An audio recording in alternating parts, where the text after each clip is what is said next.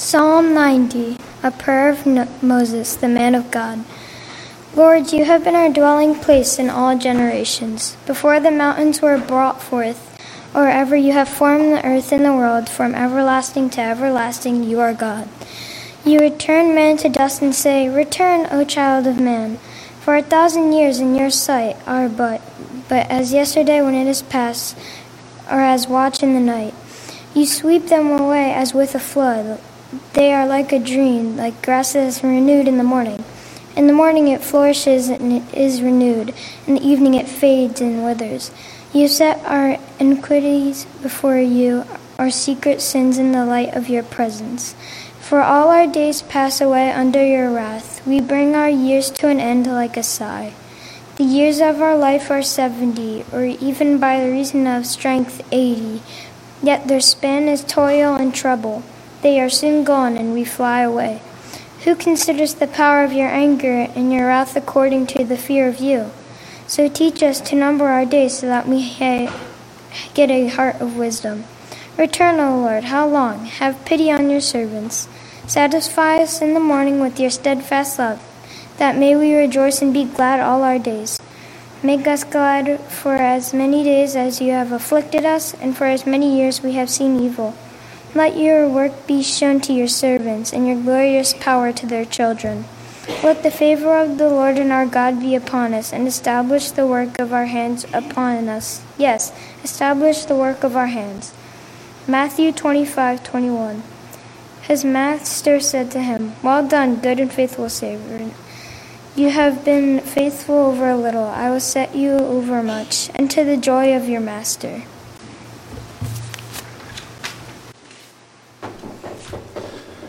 Frankie, your grandfather would want me to tell you did very well.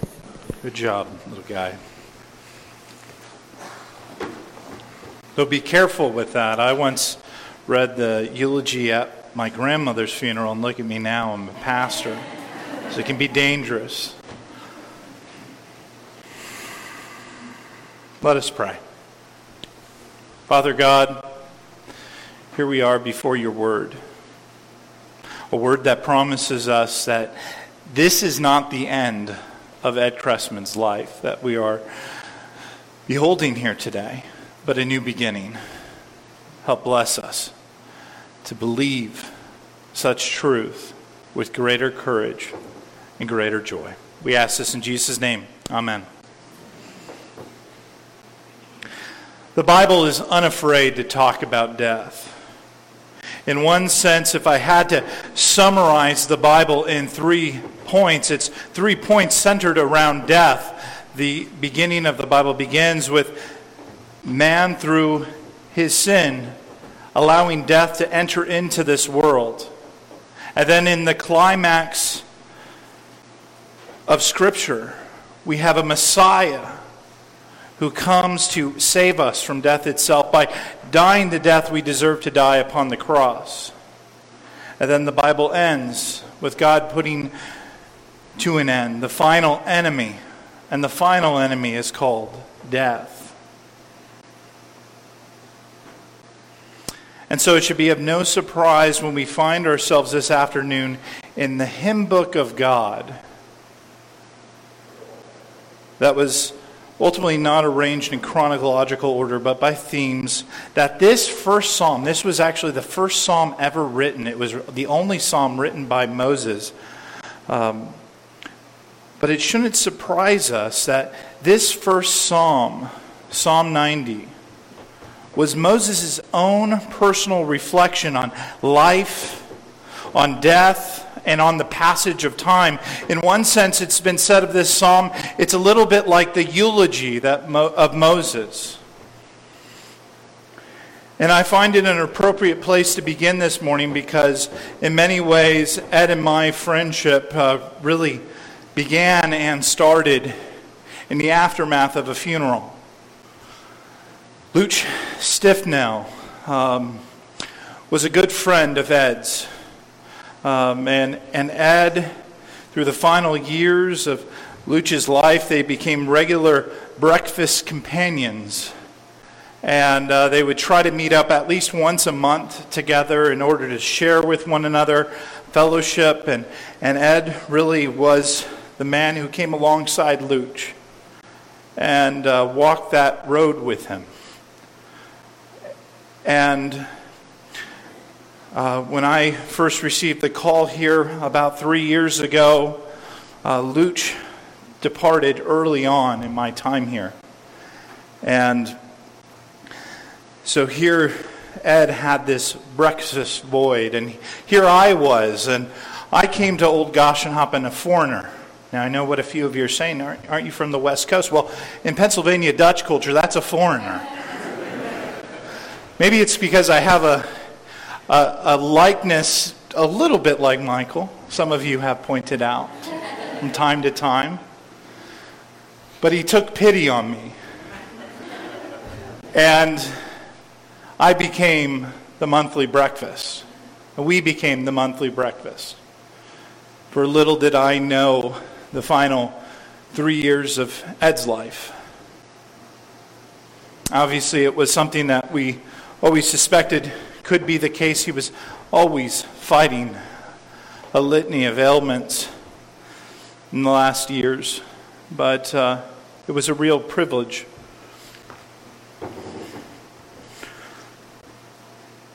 Ed and I at breakfast, we began forging a friendship, having ongoing conversations that covered everything from the military to history to old Goshenhoppen, to politics, to banking stories. His love for Nance, always called you Nance. And I, I didn't, and uh, the wonderful one as well, but, and the hopes and desires for his children, his grandchildren. Michael's right, he did have a few nicknames. A few I said, Ed, you got to stop calling them that around me. I cannot hear that nickname. But I had the pleasure, well, I didn't have the pleasure of decades that many of you had. He was already kind of dealing with many of the things that Moses is dealing with in these passages. We would often talk about the mistakes he had made in life and how he would do certain things different, far different in hindsight. And he really was this wealth of wisdom an outpouring of love. And normally at the end of every meal, he would hand me, I was maybe 100 pounds at the time, no, I'm kidding. But he would always hand me a, a coupon to McDonald's or Dairy Queen and tell my kids, you know, take the kids out for ice cream. Reminding me not to take lightly the simple pleasures my season of life that I'm currently in affords me with my family.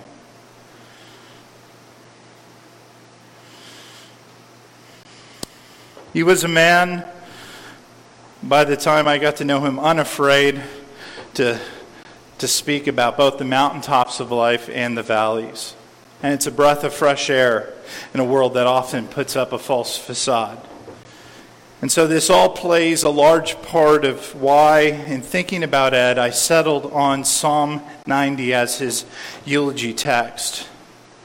It's a text that reminds me quite a bit of my long conversations with Ed which early on were forged over cups of coffee at Franconia, but later on in hospital rooms and in the privacy of his own home.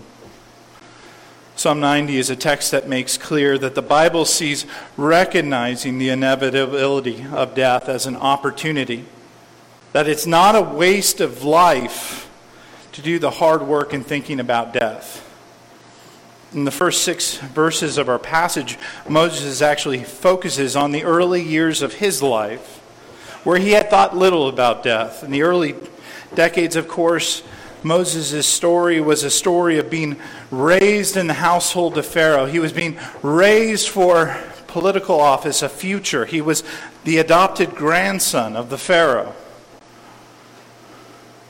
And downstairs, if you haven't seen it, this was the most startling revelation of all. I guess Ed had a little bit of that future, where there's an article down there, and you, can see it at Franconia, that the, the reporter speculated that a young Ed Cressman might someday be the governor of Pennsylvania. And if you know Ed's politics, most amazingly of all, the Democratic governor of Pennsylvania. Why did he hide this from me? but in Psalm 90, Moses thinks about those early years of his life. And he points out that how so many of those early assumptions in his youth ultimately amounted to dust by verse 3. Our early days of life, Moses says, are swept away like a flood before we know it. That a life that was once flourishing begins to show its cracks. And by the end of verse 6, it begins to fade and wither like the fleeting grass of an arid desert landscape. But Moses doesn't tell us about the fleeting dreams of his younger life in order to depress us. But he writes about the brevity of life because it should drive the wise individual towards a more mature understanding of the God who transcends death, time itself. The Bible sees moments like today where we're forced to consider death as having a great potential for being a character building moment, a potential refining fire that can help purify our thoughts, our deeds, our motives, and can prioritize both God and community and our relationships. Have you figured this out yet? That life is fleeting and ultimately meaningless unless it's richly connected to the God who transcends time itself. I know a great many in this room enjoyed several decades with Ed, and maybe even a lifetime with Ed. But again, coming to know Ed when I got to come to know him, it was such a blessing that over the three years of our, our friendship in this mortal life, I did not see a man who allowed his final years to waste away, being paralyzed by the fear of death, or trying to ignore the reality of it altogether. But actually, the refining fire of death helped further develop in Ed a trait that long existed in him as a great watchman. He really was a truly compassionate individual who was well aware of his own mortality and lived and lived boldly in light of it when we first moved across country, um, the first car to come out was this big, cumbersome RV, and it was Ed coming with Sarge in tow, the dog with more health problems than Ed. I, I always told Ed, there is a country western song in that dog, and you're missing the opportunity. Um, and Nancy, and they, left their car for us. Ed's household for a family that had moved across country was the first one to open up its doors to us and share a meal. When the tornado hit Old Goshenhoppen, Ed was there when he found out we were without power with enough water for a couple weeks. I think he drained the Perkiomen so that we could flush the toilets, wash the dishes, have a drink of water. He was a selfless watchman even, even in the church, you know, Ed, at the time of the congregational meeting, when it came to the budget, he'd always have comments. The banker had comments on the budget. And yet, in the privacy of our breakfast, uh, he, just, he just cared so much about the church. It wasn't that he did it out of a mean spirit or anything like this. He just, he, he was a watchman. He cared. He wanted to protect people. Ed constantly wanted to know and acted upon moments where there were those in need in the community.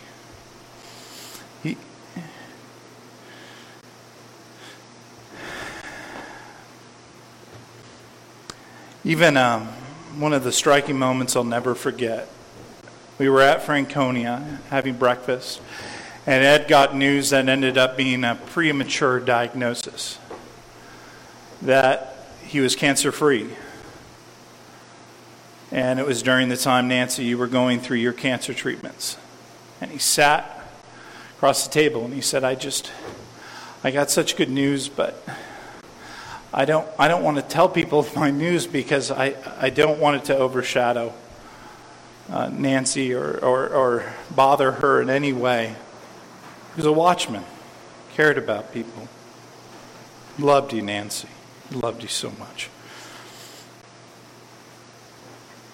What I'm trying to say is that Ed had wrestled with the brevity of life and had learned the lesson of Psalm 90, verse 12, that it's in learning to number our days that we can gain a greater heart of wisdom and boldly love the people around us. So now I ask you, and I ask even myself, have we figured out that same lesson yet? Have we done the hard work? Even in the last year and a half, with all that Ed was battling, it still wasn't uncommon to see Ed showing up at church when he could, especially even in the early days of COVID, though he was battling lung cancer because he had numbered his days, just as Moses had in verse 12. And he had, as verses 9 and 10 teach us, gained the wisdom and perspective uh, of, that a life can gain and that spans seven or eight decades. But the Bible has Psalm 90 written for us, not so that you and I have to wait until we're 70 in our 70s like Ed to learn this lesson. The, the Bible, God wants to, through His Word, give us perspective today, regardless of what stage of life we find ourselves in. Let me give an illustration of this numbering days. I, I believe, I don't know if this is the case, but I believe I participated in Ed Cressman, the Marine's final mission of life. His final, final special ops mission. Called me around February, and by then his voice was raspy. And he lets me know early on the week Nancy's going to be out. Oh, actually, Nancy's going to be out with Judy on Friday. I want to get her some flowers. So, will you come pick me up when I call you on Friday? And we're going to go pick up some flowers. I want to get her flowers on Valentine's Day. I think he knew. So here I was, I was commandeered on his mission. And sure enough, on Friday comes the, the, the, news Nancy has pulled out of the driveway. It's time to drive over. And I led Ed out to the car and I helped him get in. And I drove him to Landis Supermarket. And then we pulled in. And it, it's like the Marine came out of him and he flipped the switch. Because all of a sudden I was, I was getting ready to get out of the car and to help him out, just like I helped him in. And he, he stopped me. He said, No, you're not going to help me. And I, I, said, Do you want me to at least go into Landis with you, uh, just in case you were to? No. I'm getting these flowers all by myself. I'm going in and coming out with these flowers. And sure enough, he did that. Brought him home. It was uh, a special mission. I'll never forget. Hoo-ah.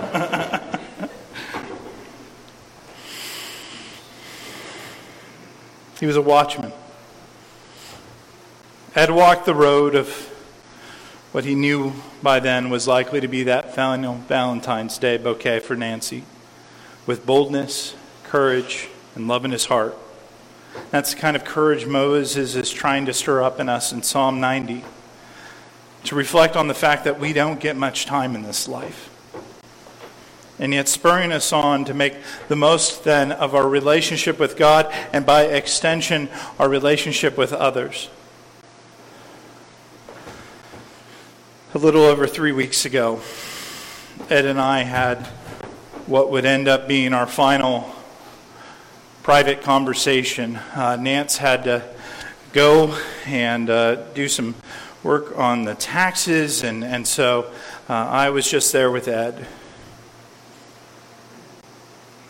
And when she left, he looked at me, and a, and a conversation that we had in other times in different ways was a little different this time.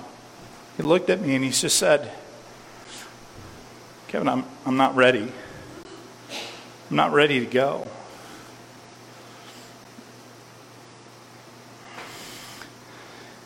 And at that moment, I actually I remembered the parting of Luch. And I, I had the opportunity to talk with Luch, and I know Ed did too, during Ed, what became Luch's last week. And I said, You don't need to be ready today, Ed. The Lord means the Lord's not going to take you today. But the Lord will make you ready. The Lord will prepare you when it is time. I don't usually do that as a pastor. I don't like to speak for God um, in that kind of way. But I, I felt compelled by God to tell him that in that moment.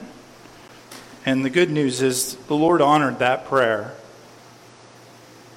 He, of course, didn't want to go at the time because he, he worried about you, Nance, and the kids and the grandkids. And yet, uh, in the final few days, I know the Lord made him ready.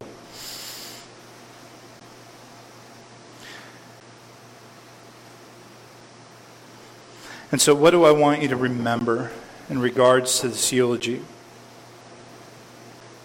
I want you to remember the Bible encourages us to think honestly, openly, and candidly about death, to see how fleeting life can be how quickly we can move from different seasons of life, and before we know it, time speeds up and we've reached our end. And the reason the Bible wants you and I to think about death in such a way is because in seeing death openly and honestly, we can begin to see the God who had promised Moses and promises all those who believe upon the Lord to deliver them from death and bring them and usher them into the ultimate promised land. The God who Moses was pleading with at the end of Psalm 90, Moses is saying here at the end of Psalm, Please, God, let your people see your mighty works beyond death. Have your favor shine upon us in the end. Make the works we have done in this life not be done in vain. These pleas of Moses' eulogy and those of Ed's in our final private conversation with one another have now been answered. And they will be for all those who die in faith. It's those who do the hard work that Psalm 90 challenges us to consider, who will hear the words of our final passage and more brief passage found in Matthew chapter 25, verse 21, on the back page of your bulletin. That all those who have found the wisdom of life, that wisely number its days by trusting richly in the Lord, to those individuals, the Master will one day declare, Well done, good and faithful servant.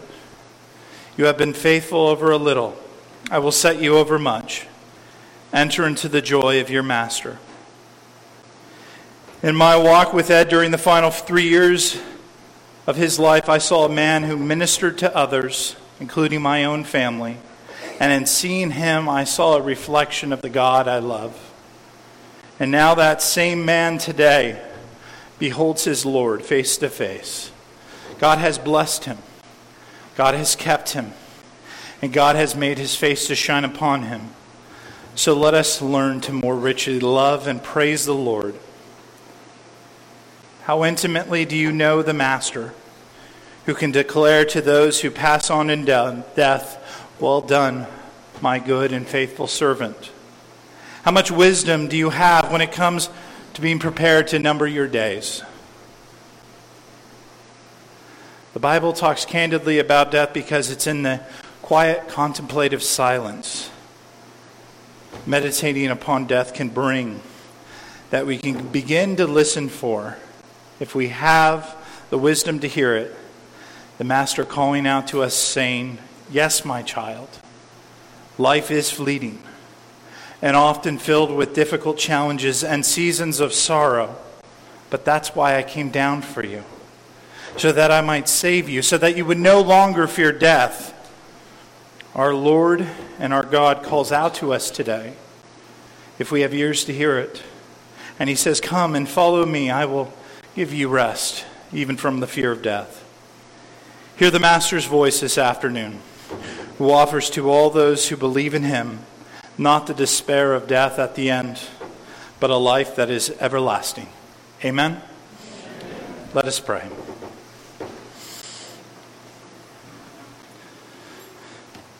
Father God, it is our joy that you gave the most precious of all gifts, your one and only Son, to be the offering, the perfect offering that put an end to our need to fear death.